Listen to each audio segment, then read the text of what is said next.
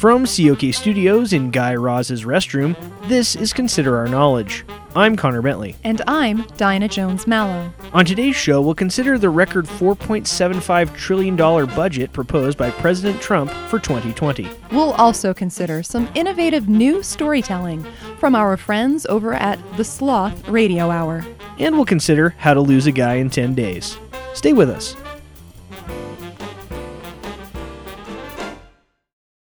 Support for Consider Our Knowledge comes from Taco Bell, now serving the all new Glove Wrap Supreme, a glove shaped flour tortilla filled with beans, cheese, and guacamole that can be worn on your hand. Taco Bell, live Más, And the new Mad Maxi Pads from Kotex. Super absorbent for those really heavy flow days when your period is like Fury Road. This is Consider Our Knowledge. I'm Connor Bentley. And I'm Dinah Jones Mallow. President Trump sent Congress on Monday a record $4.75 trillion budget plan that calls for increased military spending and sharp cuts to domestic programs like education and environmental protection for the 2020 fiscal year. Mr. Trump's budget, the largest in federal history, includes a nearly 5% increase in military spending, which is more than the Pentagon had asked for and an additional 8.6 billion for construction of a wall along the border with Mexico. Democratic leaders in both the House and Senate pronounced the budget dead on arrival, pointing out that Mr. Trump's budgets have failed to gain traction in previous years when fellow Republicans controlled both chambers. While the budget is very likely to be scrapped by lawmakers, it does offer some interesting insights into the president's priorities and ideas for the country. Joining us now to help break down the 2020 budget are senior correspondent Cordell Nutbrock and, via Skype, COK's handsome financial reporter Chris Rydell. Thanks for being here, guys. Greetings, Dinah. Chris? Chris, are you there? Okay, I think we're having some connectivity issues. We'll check back in a minute. What were your initial thoughts on the budget, Cordell? Oh, well, to me it read like the Christmas wish list of a troubled, greedy, mean spirited 10 year old who likes to throw sand at other kids on the playground. In one word, insane. He's clearly playing to his base with the war money request, as well as the lavish spending on the military. I didn't know that every soldier needed their own solid gold tank, but apparently they do. Really? Oh, yes, but apparently the tanks Trump wants aren't actually solid gold, they're just gold plated. It's a standard Trump practice that he's used at all his hotels when he says things are solid gold. Hmm. Sounds pretty shady to me. Quite. He also has line items for green and driving range upkeep at his golf courses in Florida and New Jersey. There's $60 million for something called tie tape. Oh, that must be for him to keep his ties together. Ah, I think you're right. Uh, he has a $100 million line item for plastic straws that has a comment that says, just to piss off the liberal environmental people. how horrible and petty. No, that's my thought exactly. Okay, it sounds like Chris can't connect via Skype, but he did just send me a text. It says, Budgets are difficult and complicated, with a bag of money emoji and a sad face emoji. Oh, Chris, so pretty, so dumb. Okay, so where are the budget cuts coming from in this Trump budget? Well, from all the programs that can actually help people. The budget proposes shaving $818 billion from projected spending on Medicare over 10 years and cutting nearly $1.5 trillion from projected spending on Medicaid. Ouch. Yes, it's quite the slash to a key program. In its place, he's proposing a yearly $40 coupon for Americans to buy their medical supplies at CVS. That won't even buy half of one EpiPen. No, it won't. And be glad you don't need food stamps, because Mr. Trump has also proposed new work requirements for working age adult recipients of food stamps, federal housing support, and Medicaid. A move the administration said would reduce spending on those programs by $327 billion over a decade because it would disqualify many who currently receive assistance. That's awful. Don't get me started on what he plans to do to the EPA. Under this budget, it would be gutted. Oh, I just got another text from Chris. It's a pill emoji with a house emoji and a crying emoji.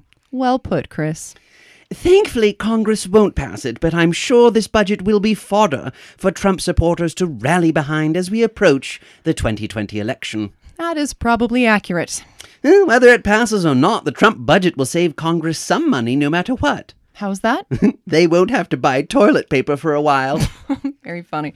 Oh, oh, Chris just sent me three poop emojis. I guess he agrees. Thanks for the time today. Certainly. That was senior correspondent Cordell Nutbrock and COK's handsome financial reporter Chris Rydell. Kinda.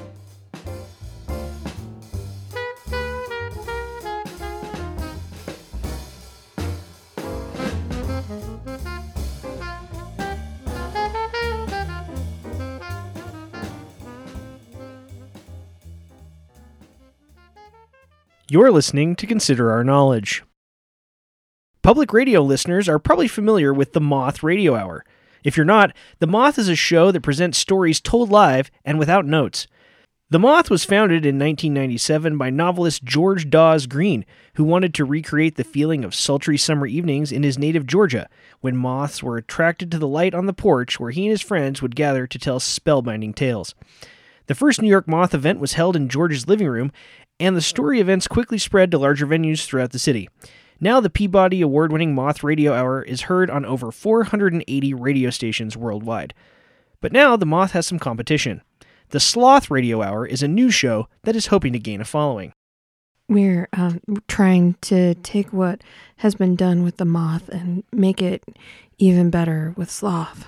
Gabby Dennison Green worked at The Moth for five years as a producer and director, but found it not to be exactly she hoped.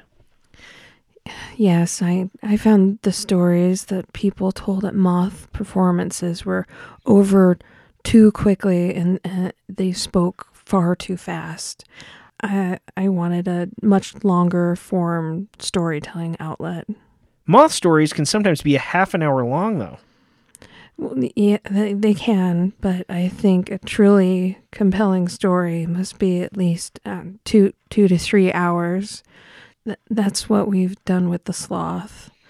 Um, stories are, are much, much, much, much, much longer, and the people who tell them are are very deliberate about it. What do you mean by that exactly?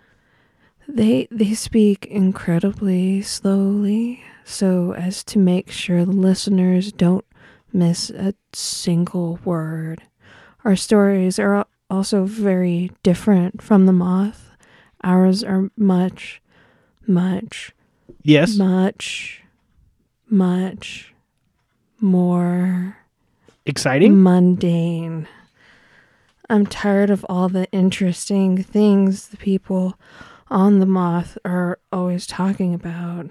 Plus, the uh, mundane is so much more exciting than the exciting. Don't you agree? Not really. Gabby and her team at the Sloth have made good on their promise to be longer, slower, and much, much, much, much more boring than her old friends at the Moth. Here's a clip from a recent five hour story entitled Zipper. The zipper was caught on a small piece of the fabric from the lining of the jacket. It simply refused to budge even a millimeter. It was as if the fabric was clinging for dear life to the plastic teeth of the zipper. But why? Why was it scared to go down and let me take the jacket off? Was it trying to shield me from a threat I knew nothing about? I tugged and tugged, growing more confined in my jacket by the moment. Beads of sweat forming at my temples, my underarms beginning to generate more and more moisture. Would this troublesome zipper be my end? Confined for all eternity inside this REI anorak, a deathly cocoon of water wicking material. Jennifer said, Try pulling it up instead! I tried. It was stuck that way too. is isn't that just amazingly long and slow storytelling. That's one of our best ones. We have a similar one about um, shoelaces. It was very sloth like, I must say. Neil is a riveting storyteller. Wait a minute. Was that our filmmaker friend, Neil Thenardier? Oh, oh yeah, in- indeed.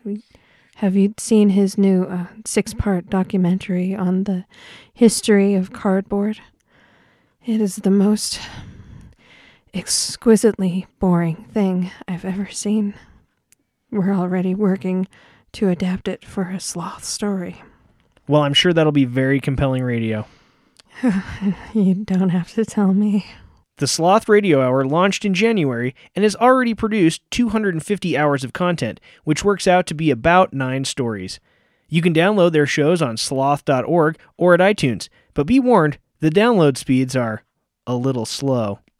For COK News, I'm Connor Bentley. Now it's time for this week's installment of our Big Little Wins. Congrats to Wilma Riley in Omaha, who finally got through an entire day at her office without someone shouting, Wilma! A la Fred Flintstone at her. You worked at Allied Broom and Vacuum Supply for 14 years, and last Thursday you were spared the joke that has made you want to change your name since you were a kid. Yabba dabba doo for a very big little win. Kudos also to Darren Gilby in San Antonio, who has lived in San Antonio for 20 years and had never visited the Alamo Museum until last weekend. We know it's hard to make time to visit your own town's historic monuments, but doesn't it feel good to get out and get a little culture? I bet it does, Darren, and that's why this definitely counts as a big little win. If you want to share a win with us, post one on our Facebook page or send us a tweet. That's all for this week's episode of Consider Our Knowledge. If you want more from the best looking news team in public radio, visit considerourknowledge.com. You can also like us on Facebook and follow us on Twitter at Consider Our Know. If you want to subscribe to the podcast, you can do it at iTunes or at Stitcher.com. Make sure to leave us a review. Thanks so much for listening. I'm Connor Bentley.